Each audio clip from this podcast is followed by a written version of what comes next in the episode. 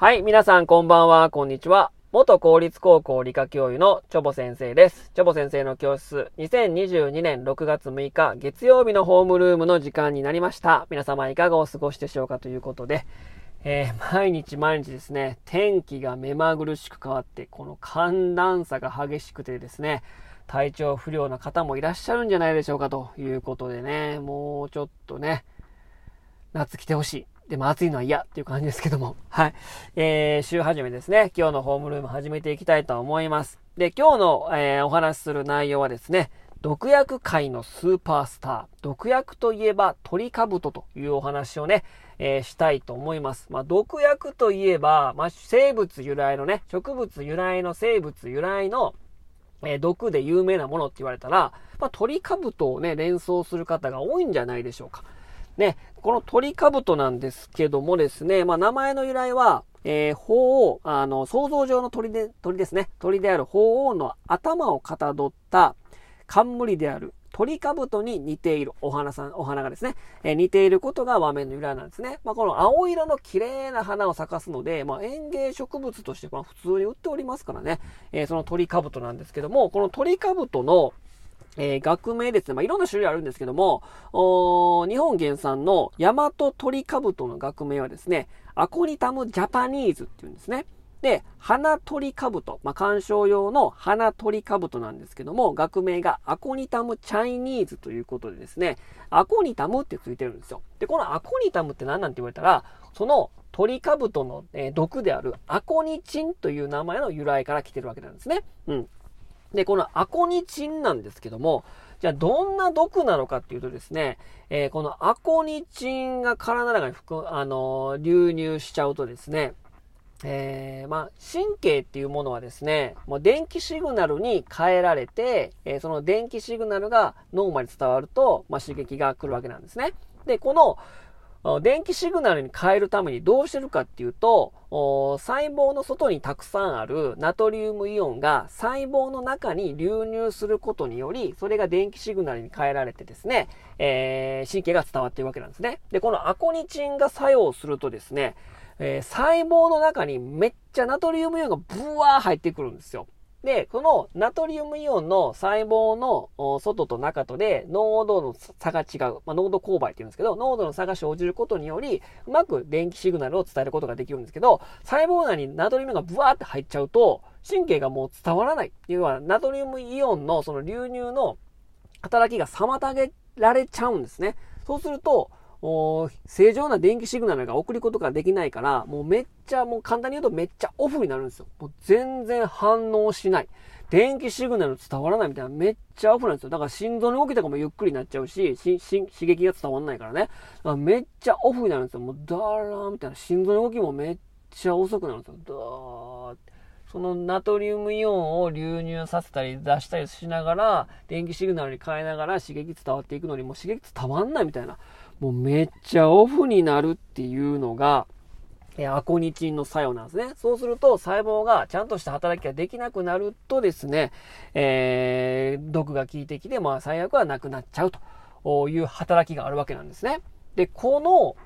アコニチンの作用、もめっちゃオフになる。ナトリウムイオンが細胞内にめっちゃ入ってきてオフになるっていうのはアコニチンの働きなんですけど、このナトリウムイオンの、このバランスですね、を崩してしまう毒がですね、まだもう一個あるんですね。これがですね、フグ毒であるね、テトロドトキシンなんですよ。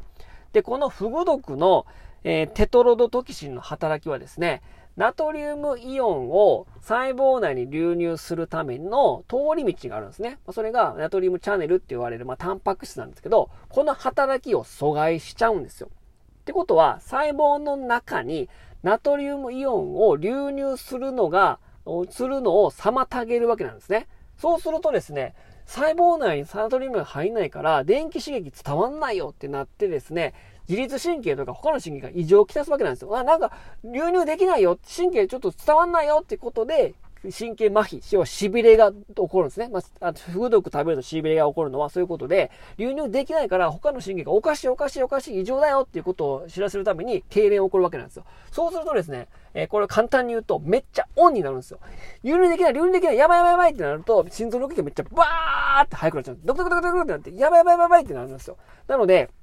えー、もうそれで、あ、あ、はってなってね、こう、呼吸困困難っていうかね、もう呼吸がちゃんとできなくなるんですよね。そうすると、神経麻痺になって、最悪は死に至る時なんですけど、このね、トリカブトのアコニチンと、テトロドトキシン、このフグ毒のテトロドトキシンって全く逆の働きをするんですね。まあ、基本的にナトリウムイオンの流入の働きを妨げるっていうか、異常をきたすってことでナトリウムイオンっていう共通のものあるんだけど、めっちゃオフになるのと、めっちゃオンになるのっていうことで、逆の働きをするわけじゃないですか。うん。ね。えー、めっちゃオンになる鳥か、あ、めっちゃオンになるテトロドトキシンフグ毒と、めっちゃオフになるアコニチントリカブトね。これね、両方とも飲んだら、どうなんのっていう疑問起こりません？めっちゃオンになるやつとめっちゃオフになるやつを、両方とも流入したら、どっちの毒勝つの？みたいな。うん。で、ね、全く逆の働きするから、両方とも飲めば、打ち消し合って、毒大丈夫なんちゃうんって思いません？そういう疑問が思い浮かぶと思うんですけど、で、このね、どっちの毒が勝つんやろっていうことでですね、まあ同じ容量で入れるのって難しいけど、で、このどっちの毒が勝つのっていうので、これね、殺人事件に捕まれた事例があるんですよ。うん。1986年に発生したトリカブト保険金殺人事件っていうのがあってね、まあご存知の方もいらっしゃると思うんですけども、おこれですね、まあトリカブトの毒で、えー、妻をね、保険金かけて殺したっていうね、まあ夫が逮捕されたんですけど、そういう事件があったんですよ。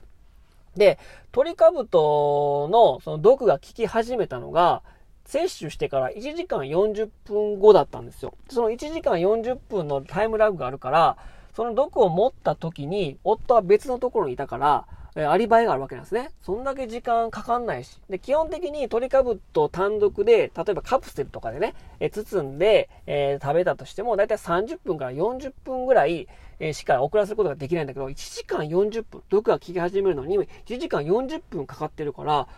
これは夫が持ってないよね、みたいな。アリバイがあるから。そんなに時間かかんないから。で、よくよくね、妻の体内を調べてみると、アコニチンとフグ毒であるテトロドトキシンも、えー、体内から発見されたんですよ。なんで、お互い打ち消し合って、その拮抗した状態を作り、アリバイを作るために、遅らした、遅らせるためにテトロドトキシンを両方入れたんですよ。はい。でも最終的にはね、妻は亡くなっているので、これね、まあ種明かしというか、テトロドトキシン、まあ基本的に毒を食べたら、それを解毒するために我々免疫機能で毒を打ち消し合ってですね、正常なものに作り変えていくんだけど、テトロドトキシンの方がですね、えー、分解されるのが早いので、テトロドトキシンの方が、えー、あの、毒、解毒されて、量がどんどん少なくなってきたんだけど、残ってきたのはアコニチンのトリカブトだから、トリカブトの毒が効き始めてめっちゃオフになって、細胞が正常に働くな働かなくなって亡くなったと。いうことでね。まあ、基本的にテトロドキシンの分解が早いので、まあ、どっちも両方とも食べて同じ量を食べたら、打ち消し合うんだけど、最初はね。でもテトロドキシンの分解早いから、アコニチンは最終的に残って、その毒によって亡くなってしまうということなんですね。だからまあ、同じえー、毒なし、逆の働きはするんだけど、両方飲めば全部拮抗してプラマイゼロになって大丈夫ってわけではありませんのでね、皆さんね、真似しないようにね、えー、してくださいね。まあそういった、え、事件があってですね、もう結局ね、まあ夫は捕まったんですけども、まあ無罪を主張し続けて、えー、刑務所内っていうかね、えっ、ー、と、極中死したので、もう真相はわからないんですけどもね、えまあ割とね、こんなこと言うのはあれですけど、頭のいい犯人ですよね。まあ、このすごい理系で、なんかこういう毒に関する研究をしてるかってそうでもなかったらしいですけどね。まあ、文系やったみたいですけども、まあ、そういった毒のその両方の、えー、逆の拮抗する働きのやつをうまく利用した殺人事件ということで、まあ、非常に頭のいい犯人だったのかもしれませんけども、まあ、毒は毒ですから、ね、まあ、テトロドキシンの方が早く分解されるんで、まあ、どっちが勝つとかいうのはおかしいですけども、テトロドキシンの分解が早いので、アコニチンの方が最終的に残って、そっちの毒が、えー、体の中に現れると。いうことなんですね。まあ、毒を持って毒を制するじゃないですけどもね。はい。ということで、今日はですね、トリカブトの毒、アコニチンについてお話をしました。皆さんね、えー、こういうことはしないようにしてくださいね。はい。ということで、えー、今日はこの辺で終わりにしたいと思います。それでは皆様さよなら。バイバイ。